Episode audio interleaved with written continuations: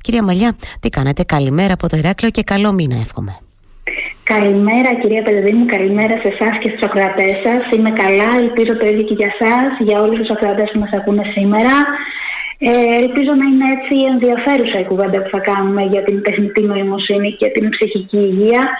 Η αλήθεια είναι πως και εγώ ως ψυχολόγος και εκπαιδευόμενη ψυχοθεραπεύτρια ήρθα σε επαφή με τη συγκεκριμένη θεματική τον προηγούμενο μήνα που στα πλαίσια φίτηση στο μεταπτυχιακό πρόγραμμα Κλινική Ψυχική Υγεία του Τμήματος Ιατρικής διοργανώθηκε ένα σχετικό webinar με θέμα την τεχνητή νοημοσύνη και την ψυχική και μέσα από αυτό σε επαγγελματίας βρήκα και εγώ την ευκαιρία να διαβάσω λιγάκι περισσότερο για το τι σημαίνει τελικά Τι σημαίνει η ψυχική υγεία σε σχέση με την τεχνητή νοημοσύνη. Πώς αυτές οι δύο έννοιες μπορούν τελικά να συνδυαστούν. Μπορούν στην πραγματικότητα; Ακριβώς. Αν μπορούν να συνδυαστούν, ε, με τι αποτελέσματα μπορούν να συνδυαστούν, αν είναι περισσότερα, αν θα μπορούσαμε να το πούμε αυτό, δεν είναι βέβαια εφικτό, ούτε νομίζω ότι είναι η ώρα τώρα να το κάνουμε, αλλά αν θα μπορούσαμε να τα βάλουμε και σε μια ζυγαριά, να δούμε, εν πάση περιπτώσει, συνολικά τις προκλήσεις που έχουμε.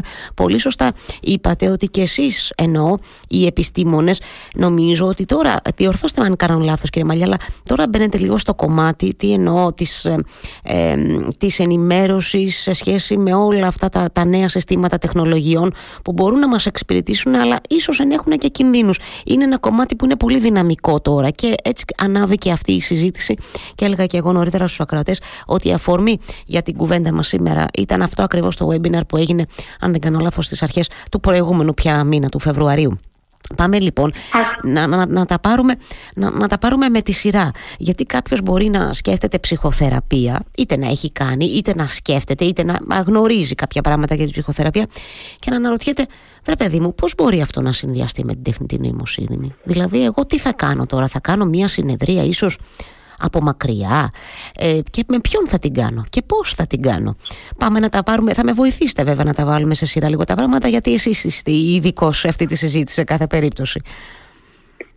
Ε, ακριβώς και μένα αυτή ήταν η, η, απορία μου και έτσι από αυτό το πρίσμα προσπάθησα και εγώ λιγάκι να αποκρυπτογραφήσω τι μας λέει η σύγχρονη βιβλιογραφία για αυτο από την πλευρά βέβαια της, ε, της επαγγελματίας, της ειδικού πάνω στην ψυχική Ουσιαστικά ε, κάνατε λόγο για, για ψυχοθεραπεία. Δεν είμαι απολύτως βέβαιη ότι μπορούμε να μιλάμε για ψυχοθεραπεία με την έννοια που ορίζεται η ψυχοθεραπεία σήμερα παρά περισσότερο για την παροχή έτσι, βοήθειας, παροχή ψυχολογικής στήριξης μέσα από τη χρήση των AI chatbots ουσιαστικά που ήδη φαίνεται να, να χρησιμοποιούνται έτσι, στα, στα, στα αρχικά τους έτσι, στάδια. ε, και οι χρήστες υπηρεσιών φαίνεται αυτοί δηλαδή που, που αποκτούν πρόσβαση σε αυτά φαίνεται να την αποκτούν ακριβώς για αυτό το λογο για να βρουν ενδεχομένως κάποια, κάποια βοήθεια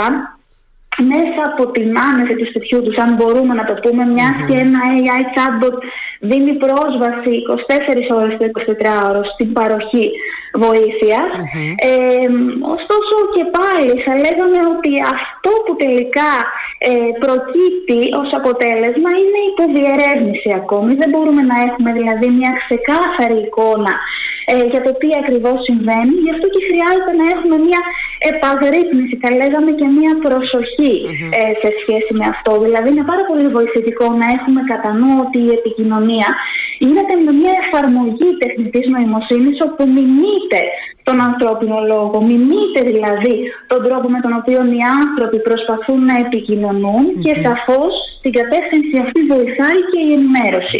Βοηθάει η ενημέρωση δηλαδή του ότι αυτή τη στιγμή εγώ δεν λαμβάνω βοήθεια από κάποιον άνθρωπο που βρίσκεται πίσω από τη συσκευή που χρησιμοποιώ, αλλά από έναν αλγόριθμο, από μια εφαρμογή τεχνητής νοημοσύνης που στοχεύει ενδεχομένως σε αυτή την κατεύθυνση. Ε, ε, επιτρέψτε μου να σας, ε, να σας διακόψω για λίγο, καταρχάς για να εξηγήσουμε τι είναι τα AI, AI με συγχωρείτε, chatbots. Το λέω γιατί μπορεί να μην είναι σαφές στον καθένα. Είναι κάποιες πλατφόρμες έτσι, που μπορεί κάποιος να απευθυνθεί για, τα, για, για ζητήματα ψυχικής υγείας και μόνο, κυρία Μαλιά. Το λέω γιατί μπορεί να μην είναι σαφές σε όλους για το συζητάμε, να το διευκρινίσουμε λίγο ξεκινώντας έτσι την, την κουβέντα μας. Ε, βεβαίως είναι ουσιαστικά τεχνολογικά όπου με την βοήθεια συγκεκριμένων τεχνικών διεργασιών μιμούνται και προσωμιάζουν στην ανθρώπινη συνομιλία επιτρέποντας τα άτομα που αλληλεπιδρούν μαζί τους να λαμβάνουν υποστήριξη και καθοδήγηση για τις ανάγκες της ψυχικής τους υγείας. Από ό,τι μπορέσαμε έτσι να διακρίνουμε από την ανασκόπηση της βιβλιογραφίας, κάποια από αυτά περιγράφονται ως θεραπευτικά εργαλεία, ενώ άλλα ως μέσα παροχής ψυχολογικής υποστήριξης με σκοπό την ενδυνάμωση και τη διαχείριση δυσφορικών συμπτωμάτων που μπορεί να υπάρχουν στο χρήση. Ο σκοπός δηλαδή φαίνεται να είναι έτσι η επίτευξη της ευεξίας και η ανακούφιση θα μπορούσαμε να πούμε. Ε, ωστόσο παραμένει ακόμη υπό διερεύνηση το ποια ακριβώς είναι η επίδρασή του στην ψυχική υγεία και ποιος είναι ο τρόπος με τον οποίο παρέχουν τελικά τη βοήθεια. Μπορούμε δηλαδή στην πραγματικότητα να κάνουμε λόγο για μια ψυχοθεραπευτική διαδικασία. Δεν φαίνεται να είναι απολύτως ξεκάθαρο αυτό στο παρόν. Ναι. Χρειάζεται έτσι μια, μια περαιτέρω διερεύνηση. Ναι, προφανώς. Επίσης τώρα και σε εμάς τους ανθρώπους εννοώ που δεν έχουμε τη δική σας επιστημονική κατάρτιση και συναδέλφων σας εννοώ ε, γενικά, η αλήθεια είναι ότι ε, αλλιώς, ε, αλλιώς νομίζω ότι εννοεί ο καθένας μας την ψυχοθεραπεία και αλλιώς αυτό για το οποίο συζητάμε τώρα. Δηλαδή όντως αυτό που συζητάμε τώρα πιο πολύ και εμένα με το δικό μου μυαλό μου πηγαίνει σε αυτή την κατεύθυνση, την κατεύθυνση, πώς θα το πω, ε, υποστήριξης ότι δεν ξέρω, θες κάποιον να, να, να, θες να εξωτερικεύσεις κάτι και ε, με, όχι όμως να λάβεις αυτή την ε, ε, νομίζω την, το αποτέλεσμα που μπορεί να έχει μια ψυχοθεραπεία σε διάρκεια αναλόγως έτσι προφανώς τον άνθρωπο το, τον οποίο, ο, ο οποίος την, την επιλέγει. Τώρα θέλω βέβαια να κάνω μια ερώτηση σε σχέση επειδή έχουμε βγει από την περιπέτεια του COVID που η αλήθεια είναι ότι μπήκε πολύ δυναμικά στη ζωή μας στο διαδίκτυο, πολλές πλατφόρμες στα σχολεία, στα πανεπιστήμια σε πάρα πολλά πεδία επαγγελματικά εν πάση περιπτώσει εννοώ ε, την, την, την, την ζήσαμε και στο, στο κομμάτι της ψυχικής υγείας αυτή τη διείσδυση της τεχνολογίας στην ψυχοθεραπεία ενώ λόγω COVID ενώ κυρία Μαλιά καταρχάς το λέω γιατί ε, είναι μια πρόκληση αυτή σε σχέση με την ψυχοθεραπεία, πώς να το πω, εξ αποστάσεως μέσω ε, ενός υπολογιστή. Φυσικά, φυσικά και αποτέλεσε πρόκληση στη βάση ακριβώς αυτή που περιγράψατε, το ότι χρειάστηκε μια προσαρμογή. Χρειάστηκε να προσαρμοστεί ενδεχομένως η παροχή ε, ψυχολογικής υποστήριξης και ψυχοθεραπευτικής διαδικασίας από την διαζώσεις πια παροχή στην εξαποστάσεως, μέσα από την χρήση δηλαδή τεχνολογικών μέσα από την χρήση κάποιου τάμπλετ, κάποιου υπολογιστή, όπου με τη βοήθεια κάποιας, κάποιου προγράμματος, κάποιας συγκεκριμένης εφαρμογής, θεραπευτής και θεραπευόμενος μπορούν να συνδεθούν σε μια προκαθορισμένη ώρα προκειμένου να, να, να έχουν έτσι τη δυνατότητα κάποια συνεδρία. Αυτό μπορούμε να πούμε ότι αποτέλεσε πρόκληση γιατί έτσι έφερε τους, ε, τους επαγγελματίες σε μια ανάγκη προσαρμογής σε αυτό, δηλαδή σε μια ανάγκη προσαρμογής και εξοικείωσης με τα τεχνολογικά μέσα προκειμένου να μπορούν να συνεχίσουν να παρέχουν απρόσκοπτα τις υπηρεσίες τους, αλλά και σαφώς από την πλευρά του θεραπευόμενου ή θεραπευόμενης αποτέλεσε πρόκληση γιατί ακριβώς ξεκίνησε μια διαδικασία αναζήτησης βοήθειας μέσω του διαδικτυου Και αυτό που φαίνεται τουλάχιστον έτσι μέσα από την δική μου ε, ματιά και εμπειρία είναι να συνεχίζεται με τον ίδιο ρυθμό. Δηλαδή η online θεραπεία φαίνεται να, να ήρθε έτσι για να μείνει. Ναι, με αφορμή τον COVID, ναι. Ε, η, η, αλήθεια αυτό, ε, η αλήθεια είναι ότι αυτό θα μπορούσε και πολλούς ανθρώπους, λέω εγώ τώρα, να τους διευκολύνει στο να έχουν πρόσβαση ε, σε τέτοιες υπηρεσίες, ε, κυρία Μαλιά. Είτε γιατί είναι, ε, είτε λόγω κόστους ίσως, είτε λόγω ε, μη εγκύτητας με τον θεραπευτή που θα θέλουν. Ε, ίσως διευκολύνει μερικούς ανθρώπους, ίσως, σε πάση περιπτώσει, τους βοηθάει κιόλας. Ξέρετε, καμιά φορά η οθόνη μας δίνει την ψευδέστηση ότι, ε, ότι κρυβόμαστε και λίγο. Δεν ξέρω αν καταλαβαίνετε τι, τι εννοώ. Δηλαδή, ίσως είναι ε, πιο δύσκολη η απόφαση για έναν άνθρωπο να αναζητήσει βοήθεια και να έρθει πρόσωπο με πρόσωπο με τον, με τον ειδικό. Ίσως είναι λίγο πιο εύκολο μέσω της οθόνης. Όσον αφορά, πώς να το πω, αν μπορώ να το πω έτσι, τα αποτελέσματα της ψυχοθεραπείας ε, μέσω διαδικτύου που την ζήσαμε και ήρθε για να μείνει όπως είπατε και εσείς λόγω του COVID μπορούμε να πούμε κάτι δηλαδή ε, μπορούμε να πούμε αν τα αποτελέσματα μπορεί να είναι τα ίδια, το ίδιο θετικά όπως θα είναι σε μια ψυχοθεραπεία διαζώσης; Ε, κοιτάξτε, αυτό το οποίο η βιβλιογραφία φαίνεται να μαρτυρα είναι ότι μπορούμε ενδεχομένως να κάνουμε λόγο έτσι, για μια, ε, μια ε, αποτελεσματικότητα online και διαζώσεις θεραπευτικής πρακτικής έχοντας βέβαια πάντοτε κατά νου και τους περιορισμούς που μπορεί να έχει η online θεραπευτική διαδικασία με την έννοια ότι δεν έχω ε, διαζώσεις, δεν έχω απευθείας επαφή με το θεραπευόμενο όπως μπορώ να έχω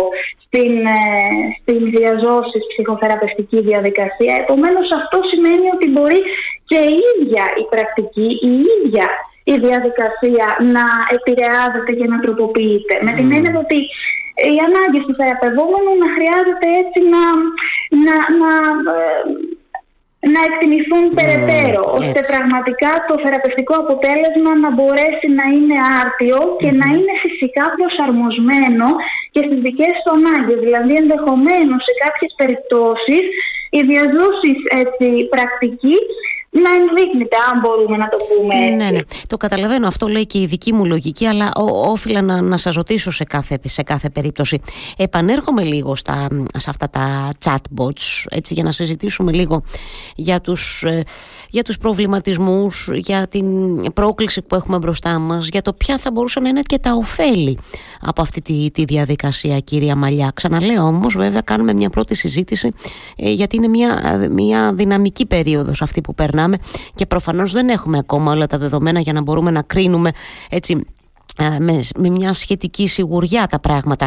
Να ξεκινήσουμε από το ποια θα μπορούσαν και ποια μπορούν να είναι τα ωφέλη από αυτή, την, από αυτή τη, τη διαδικασία από αυτές τις, τις πλατφόρμες.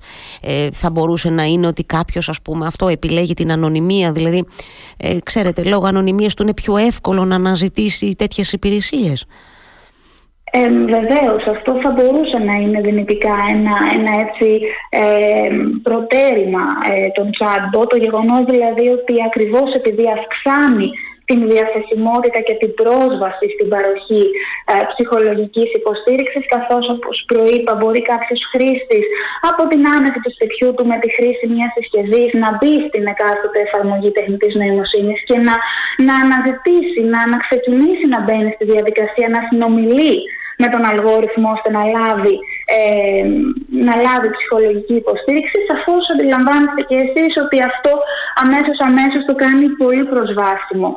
Εδώ όμως ε, έχετε ένας βασικός προβληματισμός σε σχέση με την αυτονομία.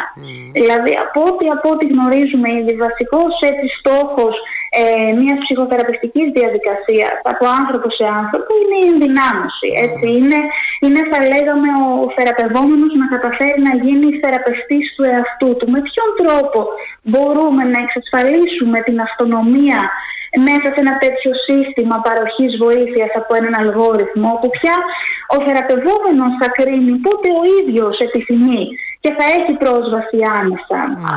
Είναι έτσι, ξέρετε, ε, προσπαθώ να μεταφέρω και την άλλη οπτική Σωστά. Ε, μέσα από το όφελος για να έχουμε ακριβώς αυτή την έννοια της συνεχούς απαγρύπνησης που χρειάζεται να υπάρχει σε σχέση με την τεχνητή νοημοσύνη. Πολύ σωστά. Επίσης ε, όταν μιλάμε για τεχνητή νοημοσύνη, το λέω γιατί έχω κάνει και άλλες τέτοιες συζητήσεις, τίθεται και ένα, ένα θέμα από πού λαμβάνει πληροφορίες ε, αυτή πώς να το πω, αυτό το σύστημα με το οποίο ε, συνομιλείς, έτσι δεν είναι. Τίθεται και εκεί ένα θέμα σε σχέση με την λήψη πληροφοριών, ε, κυρία Μαλιά, και στο δικό σας πεδίο, το επιστημονικό αυτό που συζητάμε σήμερα; Ε, βέβαια γιατί στην πραγματικότητα υπάρχει ο αλγόριθμος από πίσω. Ναι. Δεν, δεν βρίσκεται κάποιος, ε, κάποιος ε, έτσι, άνθρωπος θεραπευτής θα λέγαμε ε, που βέβαια και αυτό έχει, έχει τη σημασία του. Δηλαδή ίσως μέσα από αυτήν την οπτική να προεκτείνουμε τη ματιά και σε ζητήματα ηθικής και δεοντολογίας που χρειάζεται να συμπεριλάβουμε την ματιά ώστε να καταλάβουμε, να,